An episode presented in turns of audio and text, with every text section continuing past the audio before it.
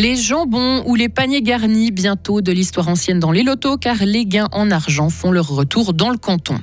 Des milliers de policiers sont mobilisés en France pour se préparer à une journée de grève contre la réforme des retraites.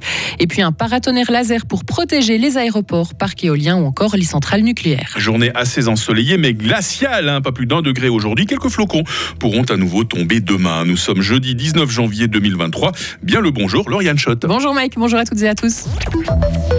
Les gains en argent font leur retour au loto. Une interdiction a été entrée en vigueur en 2021, obligeant les organisateurs à faire gagner des jambons ou des paniers garnis, voire des bons. Mais une solution vient d'être trouvée pour faire revenir l'argent liquide comme possible prix. À une condition, les organisateurs devront faire gagner 10% des participants. Pour y arriver, il y aura donc davantage de lots de consolation. Le nombre de cartons vendus sera quant à lui limité.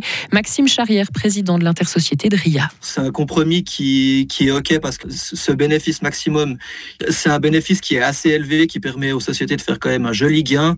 Donc, on préfère finalement que les sociétés gagnent toujours de l'argent, que gagnent beaucoup d'argent une fois et perdent l'autre fois, étant donné que c'est jamais les mêmes sociétés qui organisent les lotos. Je pense que c'est plus important.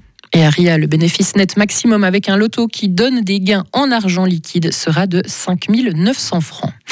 On vous parlait cette semaine de ce drapeau nazi proposé à la vente lors de la bourse Militaria à Forum Fribourg le week-end passé. Rien d'illégal puisqu'il n'était pas exposé à des fins de propagande, mais extrêmement choquant pour deux députés fribourgeois qui interpellent le Conseil d'État. Ils aimeraient connaître la position du gouvernement sur l'affichage d'un drapeau nazi lors d'une bourse aux armes et plus largement sur la diffusion de symboles extrémistes ou racistes ou faisant l'apologie de la violence. L'ancien conseiller fédéral Uli Maurer entre à la commission d'éthique du Comité international olympique. Depuis le début de l'année, il est l'un des cinq membres indépendants de cette commission. Le politicien UDC a pris la succession de l'ancien conseiller fédéral Samuel Schmitt qui a siégé pendant 12 ans au sein de cet organe.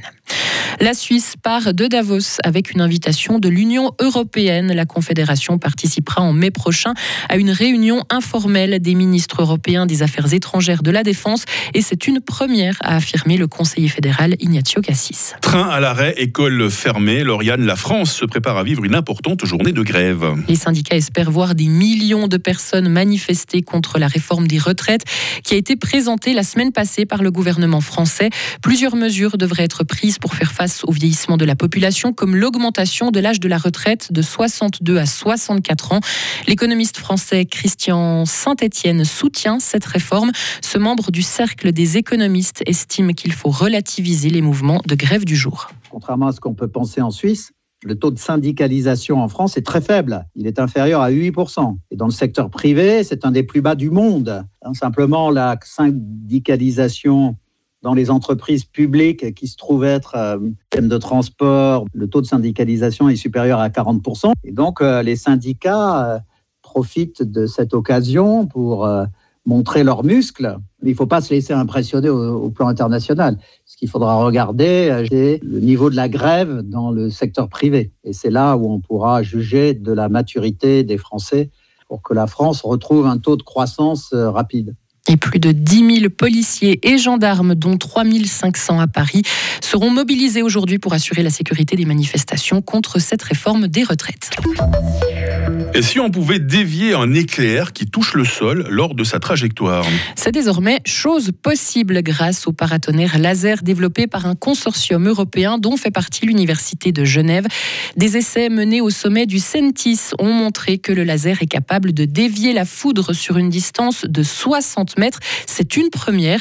Il permet donc de seconder le paratonnerre traditionnel qui n'est pas extensible à l'infini.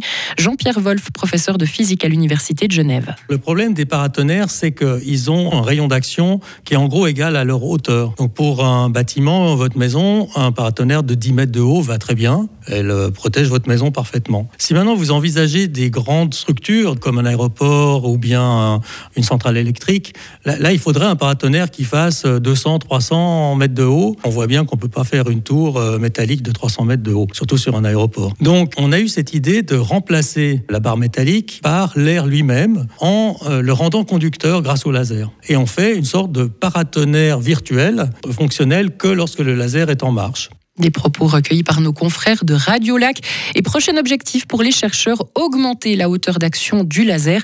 Et rappelons que la foudre est responsable chaque année de plus de 24 000 décès dans le monde avec des dégâts chiffrés à plusieurs milliards de francs. avec les étés qui ont tendance à devenir de plus en plus caniculaires, de plus en plus de gros orages aussi. Exactement. C'est une belle invention, c'est bien qu'on en parle sur Radio Fribourg. Lauriane revient à 8h30 pour la suite du fil info.